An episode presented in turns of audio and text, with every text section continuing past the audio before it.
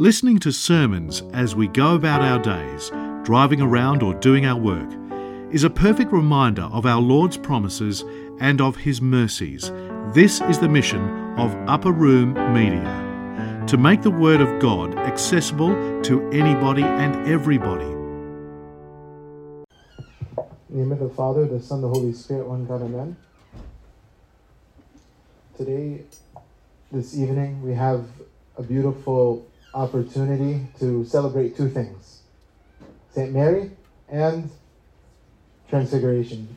The eve of uh, the feast is the, the beginning of the feast. So, the Feast of Transfiguration will be, God willing, tomorrow morning. But as we know, everything in our church begins the night before. That's why the gospel reading in the Vespers was from the Gospel of St. Luke, the account of the Transfiguration from the Gospel of St. Luke. All the hymns were also focused on the Transfiguration, and then, God willing, tomorrow there will be more because it's the, the actual feast day.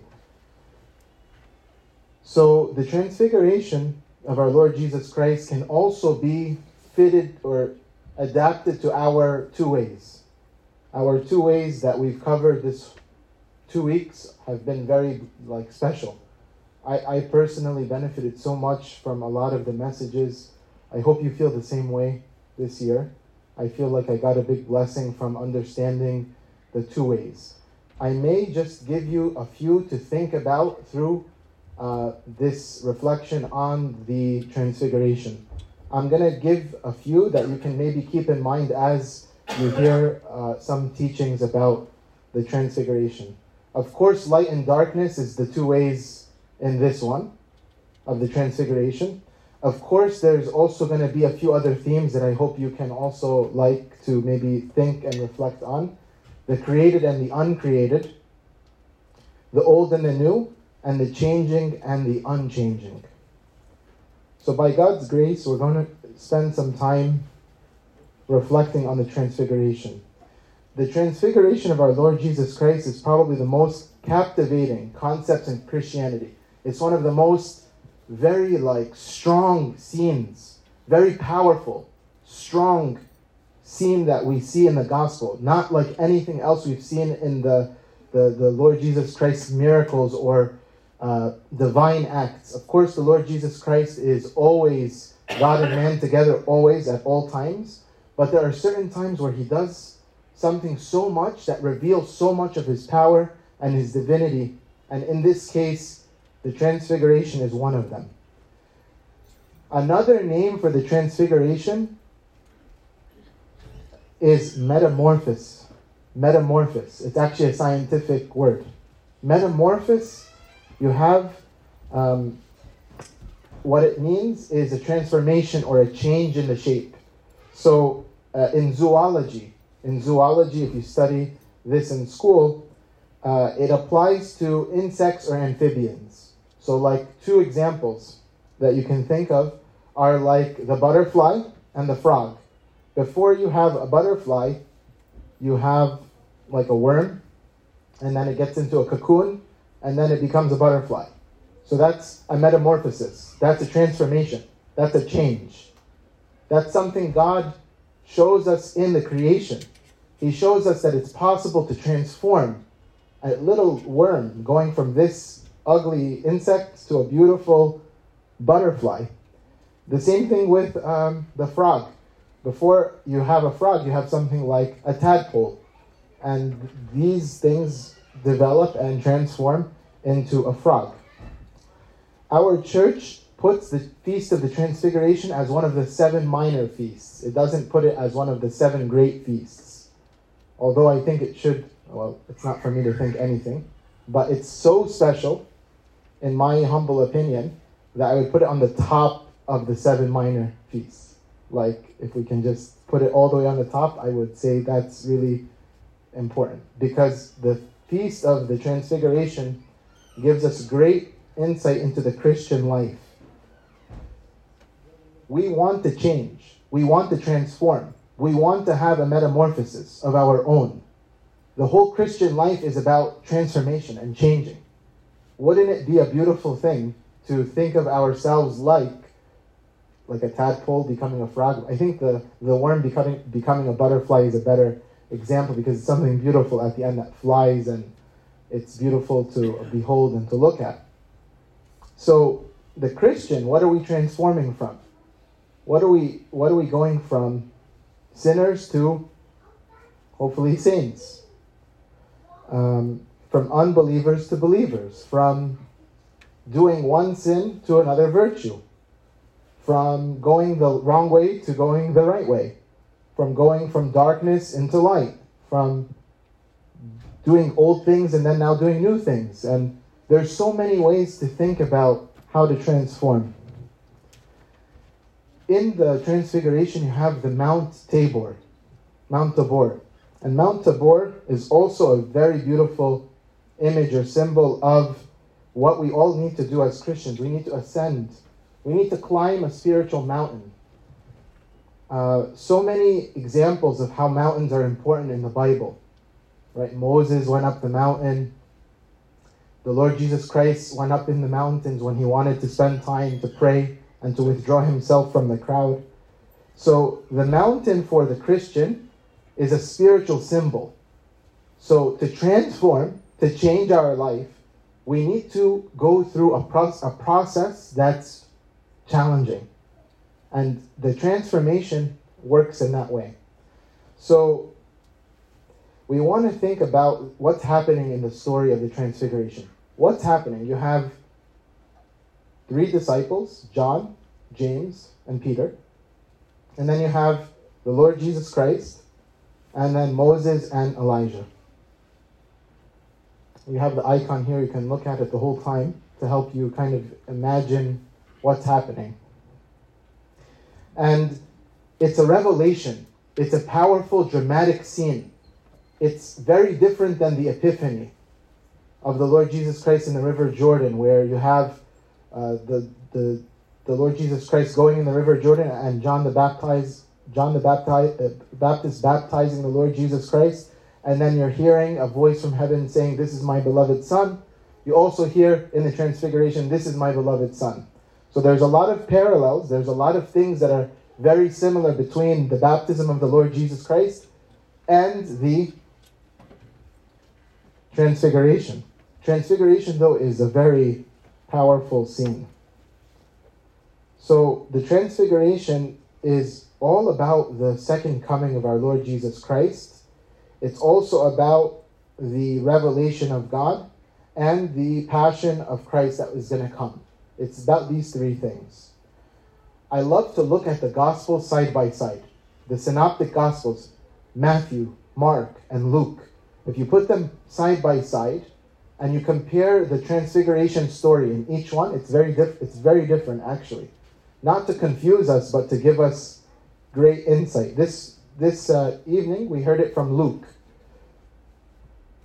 Um, but in Matthew, it says six days, and in, in Luke, it says eight days. There's a difference in days. It says that in Mark, his garments became glistening and intensely white. It says that no bleacher, no one who does like laundry that can clean clothes, can make it that white. That's the example given in Mark and Moses and Elijah are there. Peter wants to make three booths or altars, but they're afraid. Then there's a cloud, and that's where you hear the voice, This is my beloved Son. And Christ is then alone. And then they are seeing mountains fall. That's what they see. And then at the end it says, Tell no one. Don't tell anyone. And this is also something so important. How come I see God in all of his glory and all of his power, and then he says, Don't tell anyone? Doesn't he want everyone to know that he's God? I, I'm sure he wants everyone to know, but he wants them to know at the right time. So he tells them, Wait, don't tell anyone yet. In Matthew, in the Gospel of Matthew, it says his face looked like the sun, S U N, and his garments were like light, L I G H T okay, like the light. And then St. Peter says, Is it okay we're here? Is it good for us to be here? Peter likes the idea of being there. He says, Let's build some altars, making it seem like I want to stay here with you and I want to dwell with you. Um, and then in Luke, it says they fell asleep. These are all very different things that are happening. But in the end, what's happening in the Transfiguration is a very amazing scene of God's glory. In the other accounts of the Transfiguration, you have Peter continuing because he was there. Peter was there in the event of the Transfiguration. So in his epistle, he wrote something about it. In 2 Peter chapter 1 verse 16 through 19 he says, "This is my beloved son with whom I am well pleased." We heard this voice. This is what he's saying in his epistle. So Peter is saying, "I heard this voice. We heard this voice because that that came from heaven. For we were with him on the holy mountain. We were with him there." And then he says, "It was like a lamp shining in the dark place. It's like this lamp shining in a dark place until the day dawns and the morning star rises in your hearts. So this is really like important because you have more reflection coming from from St. Peter because he was there. What's amazing though is John was there too. But John can't find anything about John saying anything about the transfiguration. The transfiguration for John is not to be found, whether it's in his gospel or in his epistles we have another very interesting source from the other tradition of the church. The church has something called the Apocrypha. The Apocrypha has more inf- like additional information that's actually part of the tradition of the church. Actually, I want to tie it to St. Mary. In St. Mary's teaching in the church, we, we believe in things like uh, her being in the temple at a certain age and that she was fed by angels and things like that. Can you find that in the gospel? No. It's in a source, an apocrypha source called the Proto Evangelion of James. But we believe in that. The church believes in that. Um, something like the Lord Jesus Christ descended into Hades. Is that in the Gospels? Can you find that? No, but we believe that. When we come on Bright Saturday, we, we do do a whole uh, procession around the church, we believe in this whole thing about the Lord Jesus Christ descending into Hades. Uh, so we get information from a source, an Ethiopian source called the Apocalypse of Peter. And in the Apocalypse of Peter, this was actually read in the second century in many churches in Palestine. So we call it like a semi canonical book. And then, of course, the practice stopped but I, I don't want to read it because it's very long, but I want to highlight a few things. It says that the 12 disciples were there. It doesn't say just three Peter, John, and James. It says all of them were there. And they asked the question. They asked, Where's Abraham, Isaac, and Jacob? How come just Moses and Elijah? And so God shows them the rest of heaven, all the fathers, and they all wanted to stay there, but then they couldn't. And basically, that's how you get the idea that something that Peter did was wrong. Remember when Peter was with the Lord Jesus Christ, and the Lord Jesus Christ wanted to wash their feet, and then he said, No. And then the Lord Jesus Christ rebuked him. He said to him, like, you know, get behind me, Satan.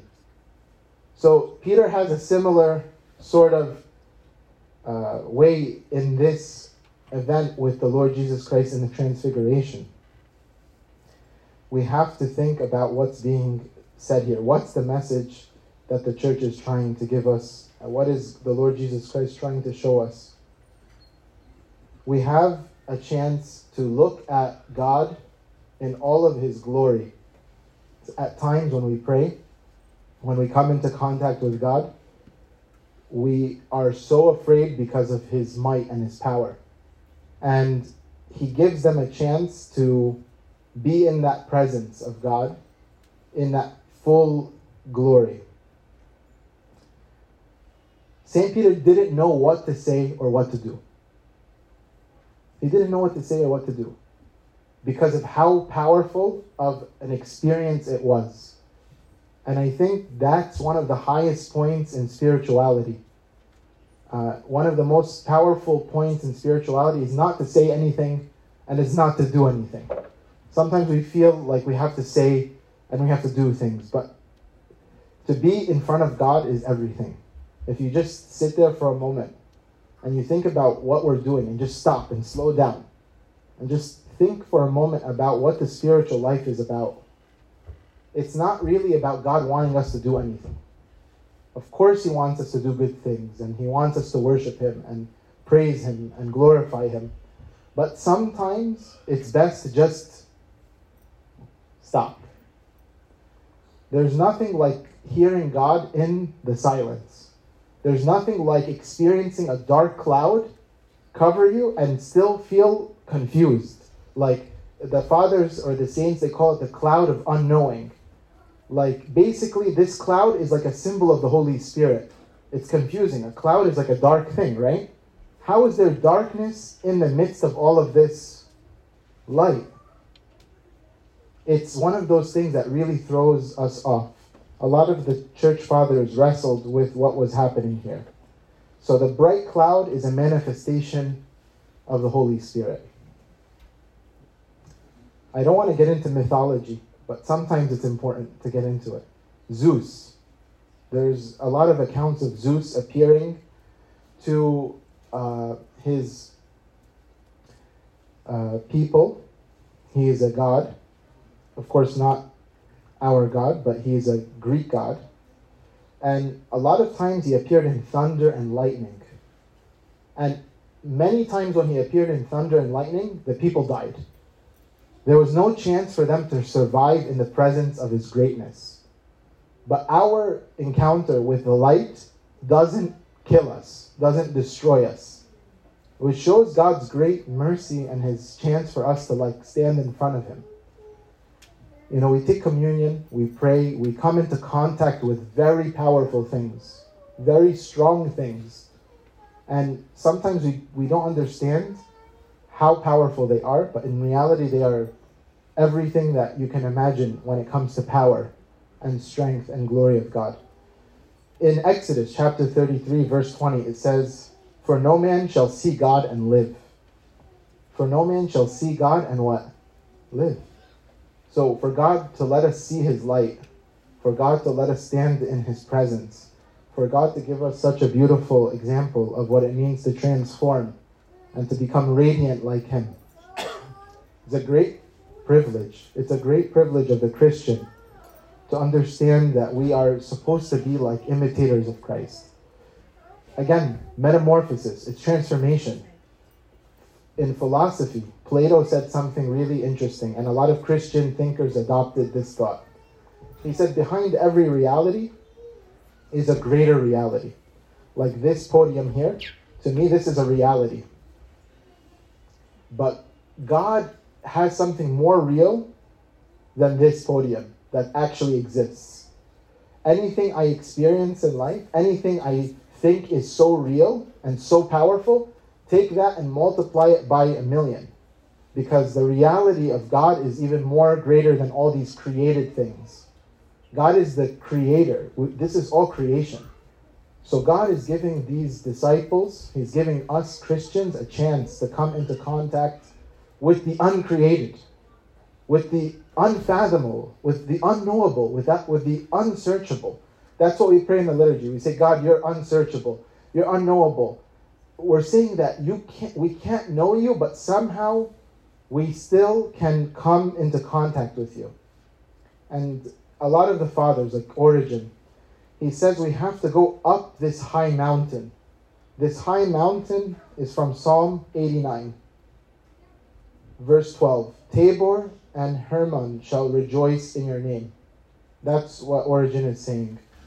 We also believe that this was so important to locate the place because we have St. Helen who built a church there in the fourth century. The holy places are important for us. And I think we need to give time to reflect on the, the depth of like what God is giving us in our life. God is giving us so many gifts and so many things to spend time on and think about so that we could transform our lives. Our lives are His. He, he also gave us uh, another idea here. You have Moses and Elijah to the left and to the right of Christ. These represent the prophets and the law, the law and the prophets, which means that God is preparing the, the way through all of the Old Testament prophets and the laws. So, this is the spiritual journey. To make your way to Christ, to make your way to the gospel, you have to go through the Old Testament. I'm almost done.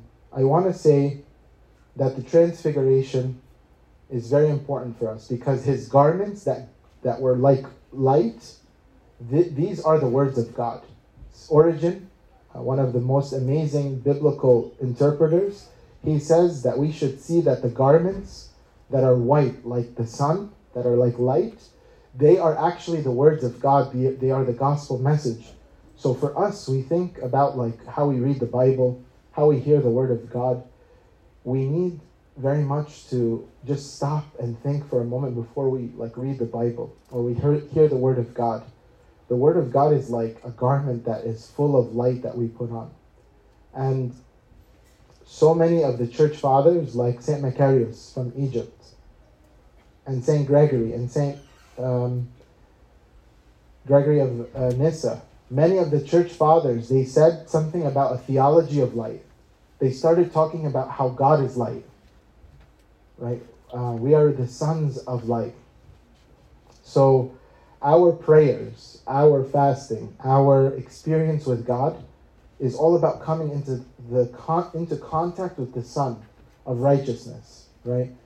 Uh, like it says in, in Malachi.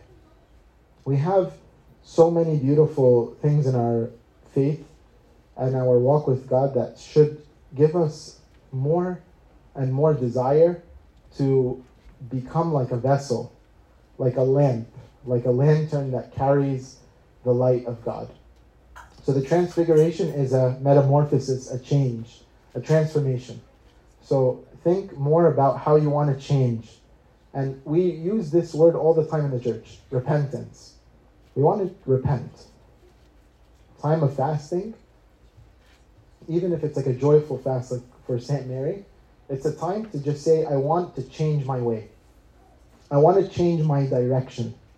I think after these two weeks, right? It's very possible to have heard so many things about how we're going the wrong way, right? Because everything was about the two ways. So you had so many talks, and we've had so many examples of how we're going the wrong way.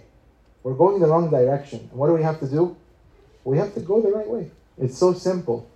And I think the, the thing that makes us realize we have to change is the light. When, when the light bulb goes off, that means we see, we understand, we want to change because we understand that where we're going is not the right way.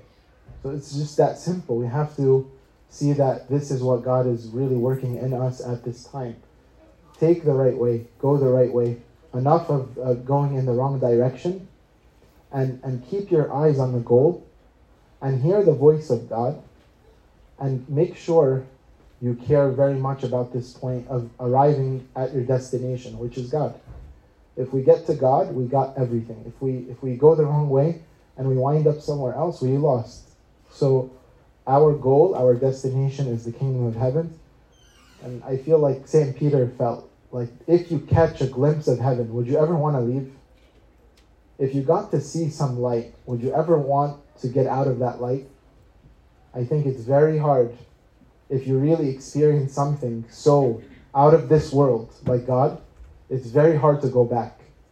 And I know you know this because once you've experienced something good in this life, you're hooked on it, right? And you can't get out of it, right? How come the forces against us are stronger sometimes we feel than the force of good that's in us?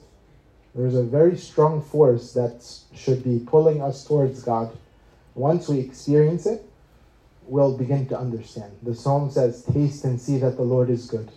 So, taste and see means experience God, and then you'll understand backwards. You'll understand retrospectively. You'll understand later. Moses, you know, Peter didn't understand. And it's okay. It's okay for you not to understand now. But one day you'll understand and you'll say, ah, I get it. And that will be the best feeling ever. But you'll, you'll be thankful that you stayed on the path. You don't have to understand everything now. But one day you'll look back and you'll say, I, under, I understand everything. And that's the beauty of our faith. Our faith is experience and then, God willing, understanding. He will teach us all things later. And that's the beauty of our faith. May God give us the true light and the experience of the transfiguration in our lives, in our prayers, and glory be to God forever.